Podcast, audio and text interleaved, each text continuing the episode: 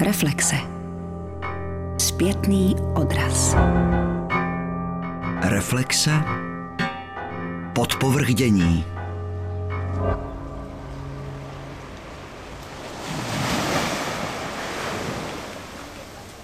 Když se řekne Martinik, většina z nás si vybaví nekonečné pláže zalité sluncem, kokosové palmy, karneval či třeba světoznámý bílý rum. Ale co skutečně víme o tamní kultuře, divadle a literatuře? Jaké české autory znají na Martiniku?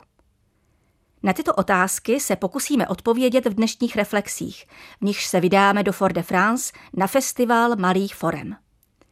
Zde se totiž 22. ledna tohoto roku uskutečnila na národní scéně Tropic Atrium vůbec první prezentace české dramatiky a poezie na ostrově, a to za podpory Českého literárního centra a Ministerstva kultury. Združení karibských autorů ETC Karajib pozvalo na Martinik dramatika Martina Františáka a dramatičku a básnířku Kateřinu Rudčenkovou, aby zde představili svoji tvorbu. A protože nejúčinnější formou propagace vlastní kultury je, když se nejdřív zajímáme o kulturu svých hostitelů, poprosila jsem teatrologa Axela Arterona, přednášejícího na Antilské univerzitě, aby nám ve stručnosti načrtl základní panorama vývoje divadla na Martiniku. Nous avons quand même euh, une expression dramatique qui, qui s'enracine euh, à la Martinique, euh, aux Antilles. Kořeny divadelní tvorby na Martiniku a na Antilách vůbec je třeba hledat v 18. století. A to v souvislosti s rozvojem koloniálního divadla, které tu v té době převládá a obrací se k žánrům, jako je například opera. Takže v 18. a 19. století najdeme na Martiniku divadlo, které je importované, zejména z Francie, a oslovuje především vzdělané publikum, které ovládá francouzštinu. Na první hry martinických autorů, psané v jejich vlastní estetice, si musíme počkat až do 20. století.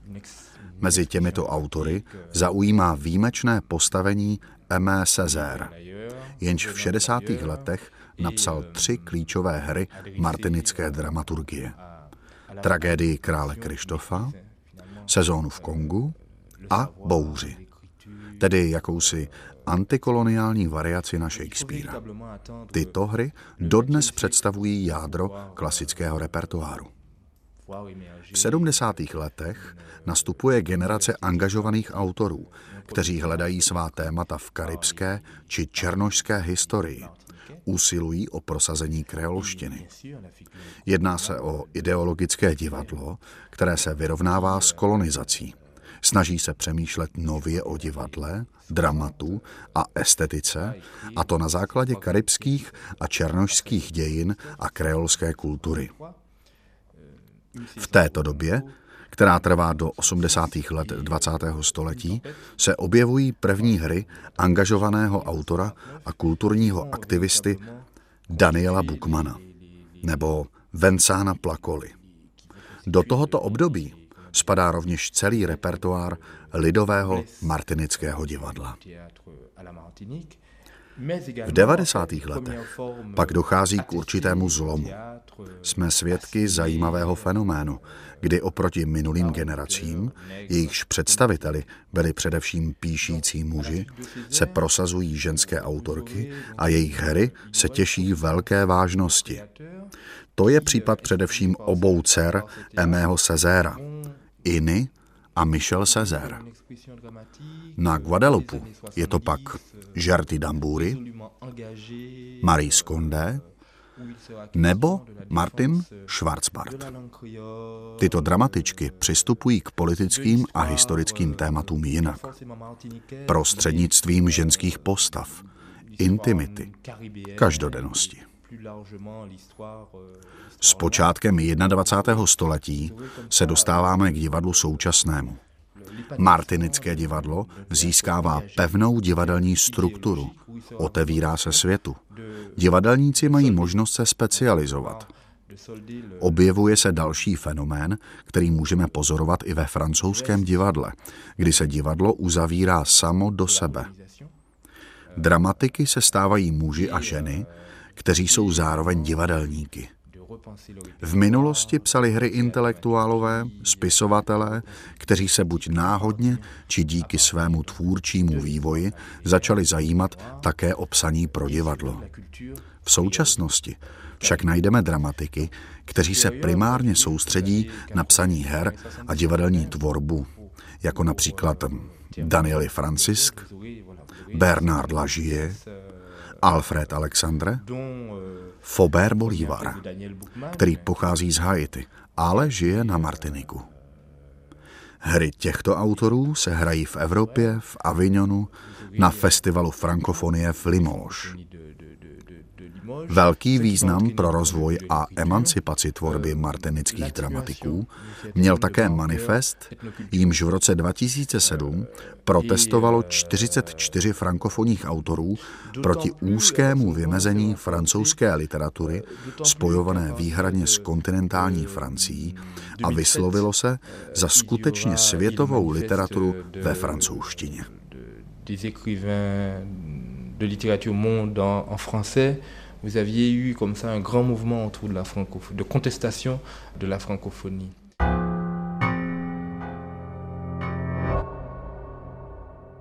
Z českých autorů si Martinik oblíbil například spisovatel Milan Kundera.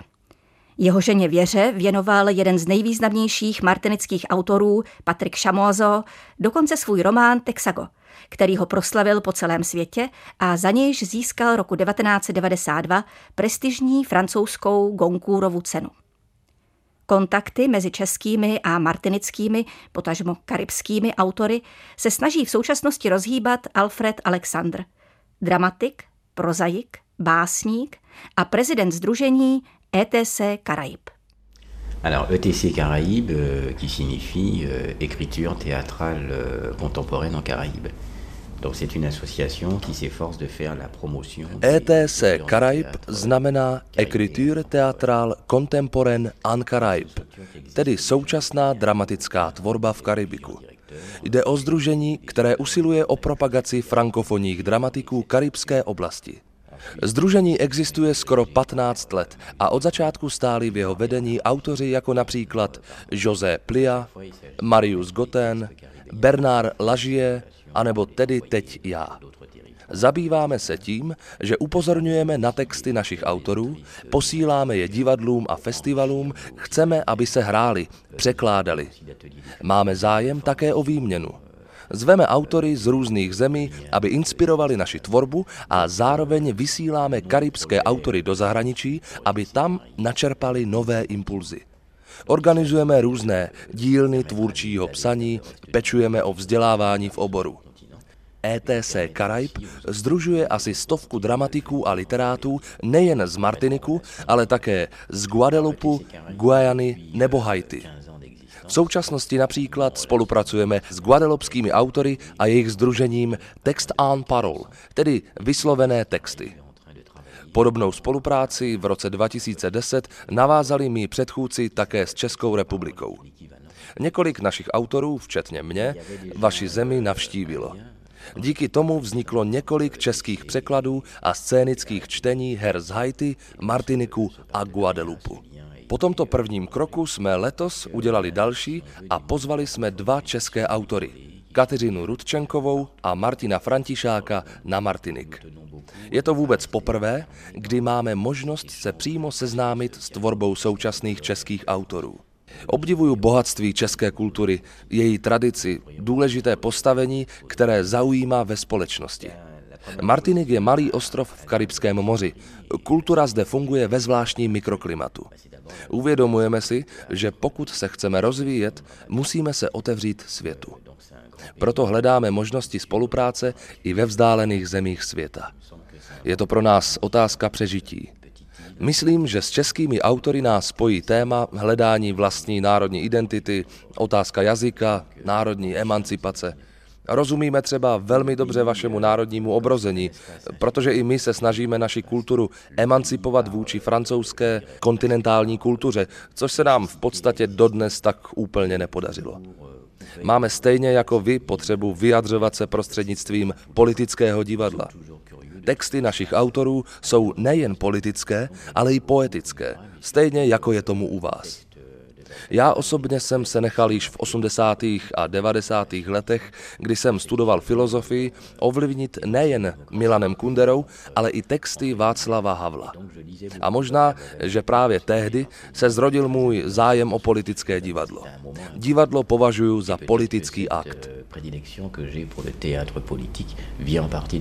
Pour moi, le théâtre est par essence politique.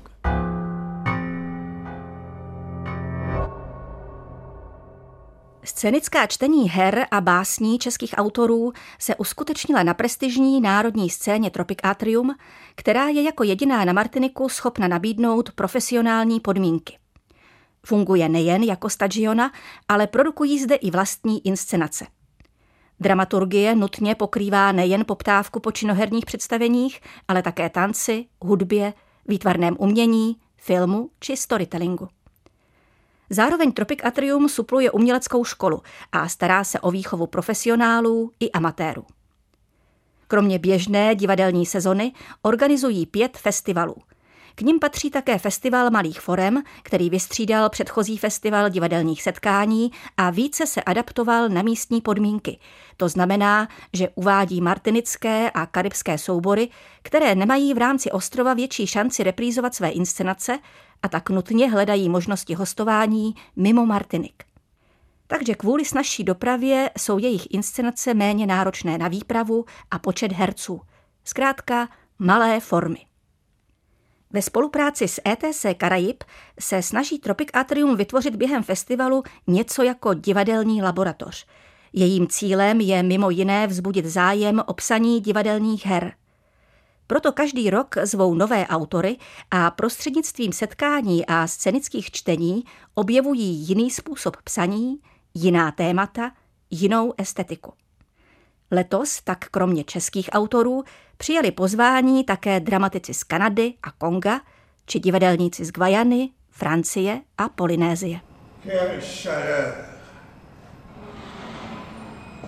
pourtant, on entend la voix ferrée de la rivière.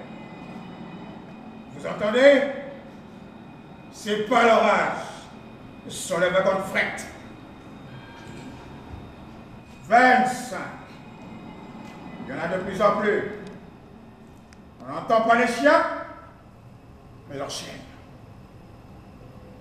Ils tintent à l'aller comme au retour, de la barrière aux maisons. Comme lorsqu'on aiguise une faux.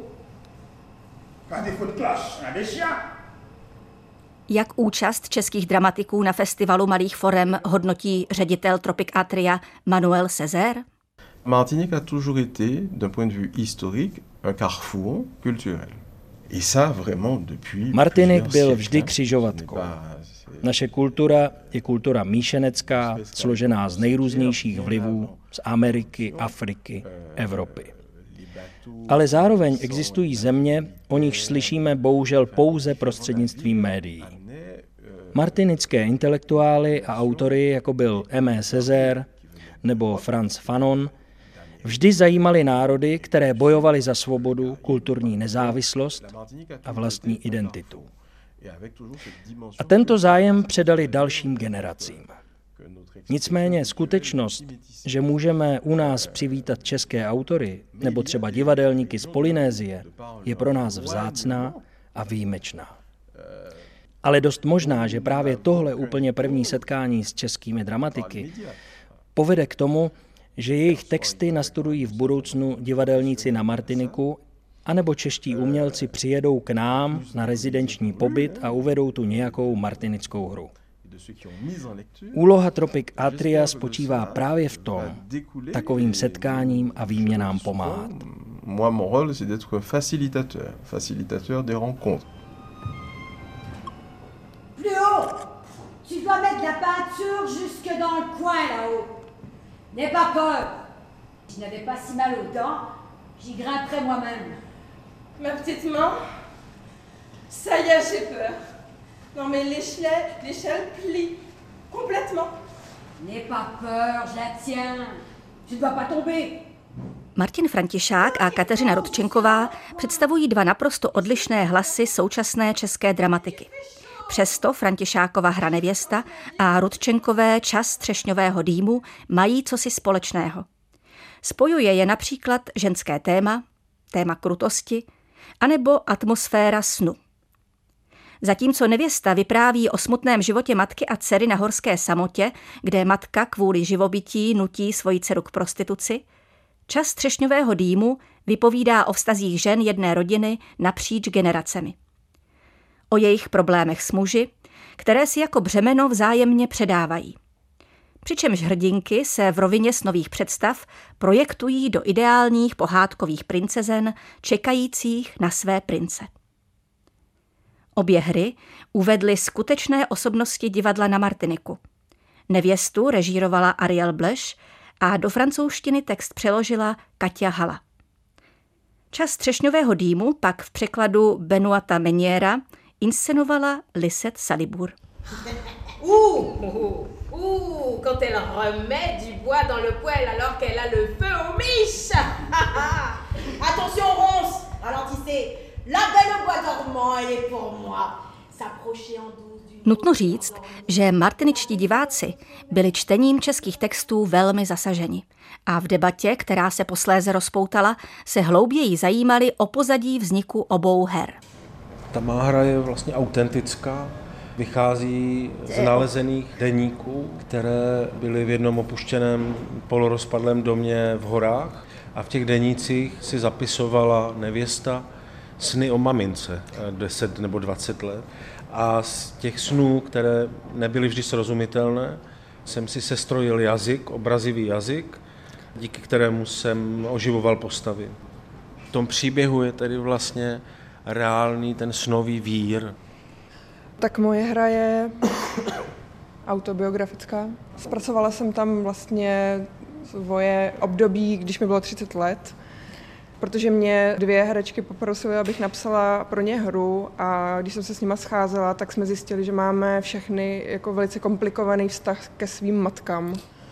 A tak jsem se, kromě toho, že jsem tam teda uh, dala tu linii ve vztahu ke své matce a babičce, tak jsem se snažila tam teda zpracovat nějaký ty pohádkový motivy z českých pohádek. Takže téma, který mě zajímalo, je ten uh, neviditelný tlak, který je vytvářen na ženy v různých obdobích života, v různých odvětvích, teda taky života, ale tady konkrétně to byla teda postava, která vychází z nějaké rozpadlé rodiny a nechce mít děti, ale je do toho nějakým způsobem tlačená. Děkuji za vaši hru. Cítil jsem jako herec, že kromě snové roviny prochází nevěstou, aniž by to bylo zjevně řečeno, jakýsi spodní proud krutosti. Je to obrazně řečeno realita?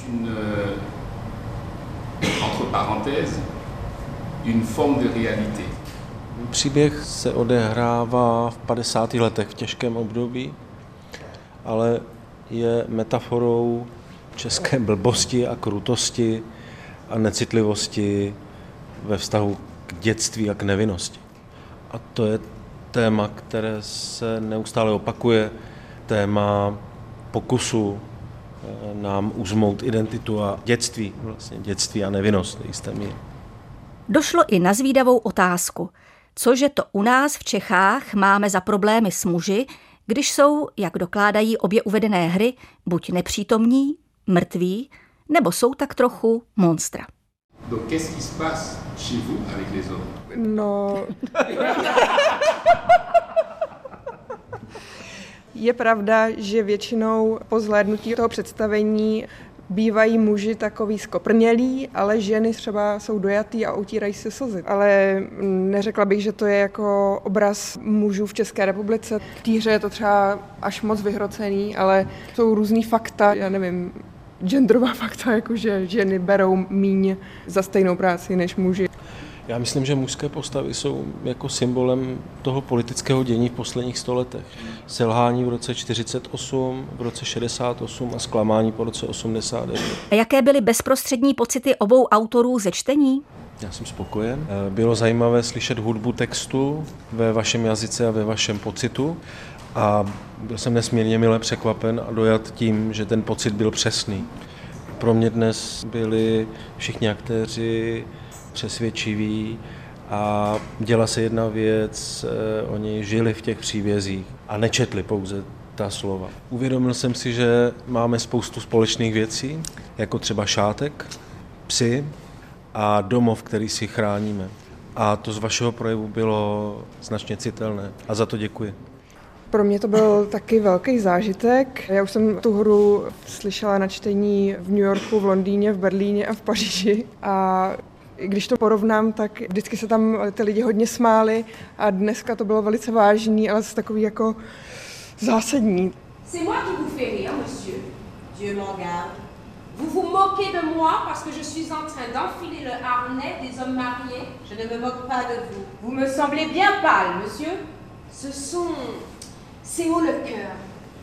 J'attends un bébé vous savez. Ah, vous aussi. Et qui va venir épouser, monsieur Qui va venir vous épouser, monsieur? Une femme. Une femme de la côte de laquelle j'ai été tirée. À moins que ce ne soit de son giron. Je ne me souviens plus.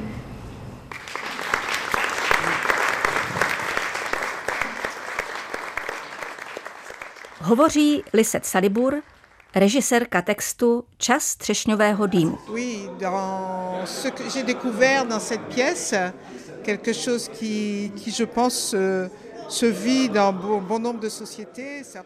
V této hře jsem objevila něco, co můžeme najít v mnoha společnostech, nejen té české co existuje v podstatě ve všech civilizacích. A to je ono břemeno, které si, aniž si to mnohdy uvědomujeme, předáváme my ženy z generace na generaci.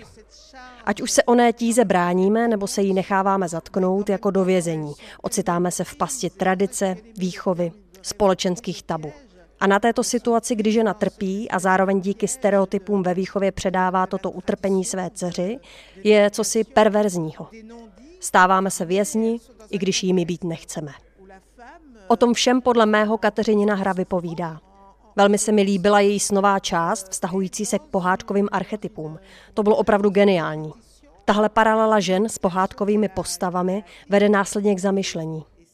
Hodně dětí čte pohádky o šípkové růžence, sněhurce, červené karkulce, aniž by věděli, co se za těmi pohádkovými příběhy a postavami skrývá.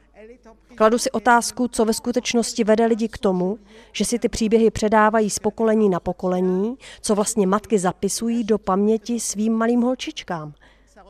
Že stačí být jednoduše krásná, spát a čekat na svého vysněného prince, který se utká se šípkovými keři. Když jsem přemýšlela nad tím, jakým způsobem Kateřininu hru uchopit, uvědomila jsem si, že je pro mě nejdůležitější právě ten moment jistého uvěznění. Proto jsem ve snových pasážích nechala herečky točit se kolem své osy, což pro ně nebylo zrovna jednoduché. Ale pro mou vizi to bylo zásadní. V této souvislosti se mi vybaví metafora s onou žabkou, která se vaří v hrnci s vodou. Zprvu ji lahodí, jak voda hřeje, avšak postupně její nadšení opadá a tak, aniž by si uvědomila, že se vaří, ztrácí odvahu vylézt a zachránit se protože přece na začátku to teplo bylo tak příjemné. Považuji Kateřininy postřehy, metafory jejího psaní za velmi zajímavé. Vlastně i Martinova hra zmiňuje problematiku žen, což provokuje k dalším otázkám. l'écriture intéressante et, et c'est vrai d'avoir deux auteurs qui posent comme ça la problématique de la femme, c'est vrai que ça interroge quand même. Voilà. A jak o Františákově nevěstě přemýšlela režisérka Ariel Bleš? Pour moi c'est une euh, très belle rencontre, très intéressante, parce que je ne connaissais pas, à part Václav Havel, bylo to pro mě velmi zajímavé setkání, protože kromě her Václava Havla jsem české dramatiky předtím neznala. Měla jsem možnost poznat spíš polské autory, Gombroviče, Mrožka a svět jejich her. Martinová hra mě oslovila hned po prvním čtení. Cítila jsem, že je mi něčím blízká, ale ještě jsem netušila, jakými dveřmi do ní vstoupit. Nicméně postupně se ty dveře otvíraly. Začaly se rýsovat vztahy i konkrétní obrysy postav a to pátrání bylo pro mě něco jako iniciace. Objevovala jsem jiného ducha. Setkala jsem se s něčím, co zprvu šokuje svou krutostí, protože ve hře je spousta násilí. Násilí, které jsme přijali, které tolerujeme. Myslím tím například násilí vůči ženám. Zároveň v této hře nikdo nikoho nesoudí. Je v ní cosi všeobecně lidského. Lidé si nevybrali situaci, v níž žijí. Jsou prostě takový a člověk si uvědomuje, nakolik je formovali také složité sociální poměry a dějiny. Všechna ta historie s Němci, situace 50. let, to vše je na tom textu fascinující. Můžeme se k němu přiblížit různým způsobem. Najdeme tam rovinu politickou, lidskou i mystickou. Představují si vše jako film, ve kterém z bílých zdí vystupují postavy. Ta hra má pro mě přesně takovou atmosféru, jako když přijdete do nějakého starého domu a cítíte, že není úplně prázdný. Zmocňují se vás jak pozitivní, tak negativní pocity. Při čtení nevěsty jsem se neubránila dojmu, že dům sám se stává zvláštní postavou. Že jeho zdi jsou sice bílé, ale skrývají minulé příběhy. Ta hra je opravdu velmi bohatá.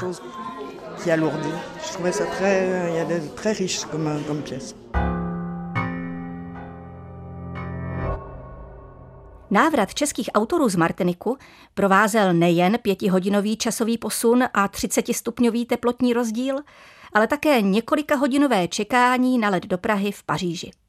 Vzali jsme to jako příležitost k tomu, abychom se s Kateřinou Rudčenkovou a Martinem Františákem pokusili onu martinickou smršť pocitů a prožitků nějak pojmenovat. Zvukovou kulisu nám přitom tvořil letištní ruch terminálu D v Roasi. Jaká byla vaše očekávání před vaší výpravou na Martinik? No, já jsem si vůbec neuměla představit, jaký druh divadla se v Karibiku provozuje. Tak mě překvapilo, že tam je seriózní instituce. Pro mě bylo nepředstavitelné to, že tam vůbec jedeme a já jsem moc nevěřil tomu, že tam dojedeme. Takže očekávání jsem měl jako dítě, jsem připravený na veliký údiv, který nastal. Čeho jste tam všeho byli svědky? Co všechno jste zažili? Jaká dobrodružství? S jakými lidmi jste se tam potkali? Co všechno vás překvapilo? Milé, nemilé? Já teda jsem byl překvapený ze srdečnosti a dovolím si říct jako i hloubky místních lidí. To bylo pro mě překvapení a ze zemitosti místních lidí, kteří pro mě byli v něčem ještě i tajemní a magičtí. Krásu krajiny jsem znal z televizoru, takže jsem ji očekával, ale na život to bylo něco také neskutečného, ale to, že ti lidé jsou organickou součástí té prosluněné krajiny s eh, kokosovými ořechy, banány a mangem a maniokem eh, a vůní koření, pro mě bylo hrozně milé překvapení a byl to pro mě takový dotek Říká se, že magický realismus vznikl v Kolumbii a pro mě to byl takový dotek se světem, který má tady ty prvky magického realismu pro mě a v tom to bylo osvobozující. My jsme tam se zúčastnili, nebo já aspoň tří představení, dvou z Martiniku a jedno představení z francouzské Gojany. A to překvapení pro mě bylo, že společný jmenovatel všech těch představení byl takový jakoby temný, nějaký spodní prout, takový potom, taková, taková až hrůzostrašná možná magičnost. A přišlo mi to zajímavý v kontrastu s tou úžasnou, nádhernou krajinou, palmy, krásné pláže, to moře že je to velký kontrast. Vlastně jsem tady měla hodně potom takový noční můry až z toho, tak bylo to jako silný zážitek. Dá se teda říct, že jste tam našli každý pro sebe nějakou inspiraci vaší budoucí hry, vaší budoucí básně, vaší budoucí inscenace? No mě překvapilo, že měla Kateřina noční můry. Já jsem teda taky ulehal, trošku jsem se bál z té palety všech těch barev a zvuků a a věcí, které neznáme, co se mi bude zdát. Zdálo se mi o ohromných jako bytostech, které byly jako ptakoryby, nebo byly to velice fantastické věci. Ale zdálo se mi také o vykopaných hliněných lidech a hrozně jsem se divil, že jsme o nich vůbec nevěděli. Takže třeba pro mě, jak jsem říkal, je to velice inspirativní v tom nebát se pracovat s tím spodním asociativním proudem bez ambice toho, zda mu bude ve všem každý naprosto rozumět. Že si myslím, že to místo, ve kterém jsme byli, pro mě bylo místem, které podněcuje. A vlastně podněcuje tvorby a myslím si, že ta tvorba může něco v dobrém slova smyslu i narušovat v tom našem strojovém středoevropském myšlení a schématu chování. Já doufám, že to inspirativní pro nějaký tvůrčí výstup bude. Ale zatím nedokážu říct, jako jaký.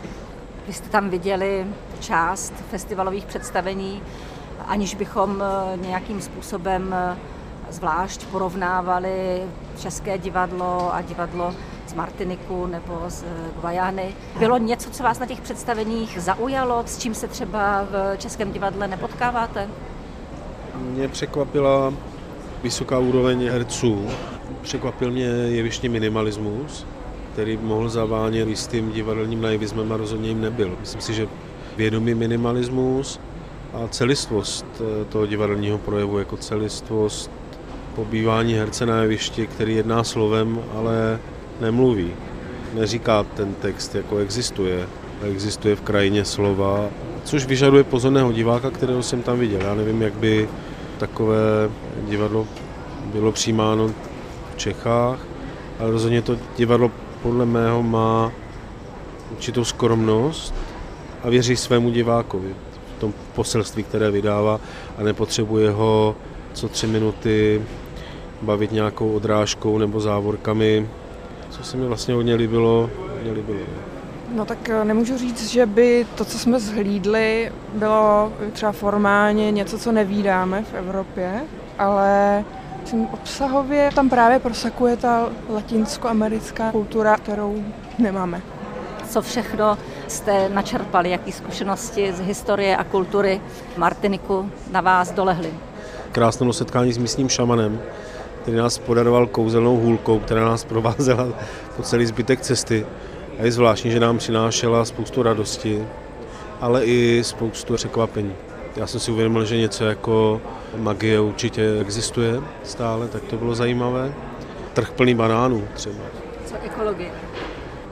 No to je smutná kapitola Martiniku, že jo, kterou jsme se dozvěděli od místních hereček. To krásné krajské místo je desetiletími pěstování banánů a pesticidy totálně zničeno. Je zamořená půda, zamořený spodní vody, velké procento obyvatel, jak jsme se dozvěděli, má potíže s nádorovými onemocněními a rodiče mají strach o své děti, to jsme se také dozvěděli. Lidé jsou hrdí, že jsou francouzi na Martiniku, vedle toho nikdo asi neví, myslím si, nakolik se hnojiva dodnes používají, ať se nevyrábějí nebo nepoužívají, ale všude po Martiniku vidíme třtinové plantáže, a plantáže banánovníku a vidíme cedule se zákazem lovu ryb, protože ty ryby nejsou jedlé, ale jsou otrávené, jako, jo, jsou kontaminované. Ty ryby, tak to je jako stěná tvář, stejně jako ten krvavý nápis eh, v krajině, který jsme viděli, který ale je v duchu nápisu Hollywood, ale ten nápis zní Blood, vlastně krev, protože je to ostrov, který ekonomicky, hospodářsky vlastně i společensky vyrostl na brutalitě, ponižování a mučení otroků, což je v něčem taky součástí třeba to, co jsme četli těm lidem. Takže ani Martinik se nevymaňuje z toho nebezpečí, které postihuje i Evropu a myslím, že i Ameriku a každopádně pro mě bylo překvapivé, že ta nádherná, šťavnatá, krásná země je vlastně uvnitř značně jedovatá. Ještě bych dodala, že ty krásy, co jsme všechny viděli, že jsme vlastně objeli celý to západní pobřeží od toho jihu města Diamant, hlavního města nahoru do bývalého hlavního města Saint-Pierre, pod tu sopku, která 1902 vybuchla a zničila město. Byli jsme v muzeu historie a otrokářství, v bývalém divadle, ruinách. Je takováhle cesta pro autora užitečná v čem? Proč? No rozhodně je to dobré. Je třeba úžasný zjistit, že i na druhém konci světa rezonují stejný témata a některý naopak teda zase zůstávají nepochopený, ale je to obohacující teda. To, co říká Kateřina, je dobré si uvědomit, že na druhém konci světa rezonují stejná témata, takže nás to asi může utvrzovat v tom našem konání, ale je to oboustranné. Že? Stejně tak eh, ti lidé, kteří čtou naše texty, tak jsou překvapení, že máme podobná témata a tím vlastně si uvědomuju, se upevňuje jedna z těch základních potřeb člověka být svobodný a být jako identický. A v těchto základních věcech nerozhoduje teplota, klima ani barva pleti. Naopak ty kulturní rozdíly přináší veliký údiv, překvapení, ale utvrzují obě strany v tom, že naše konání má smysl.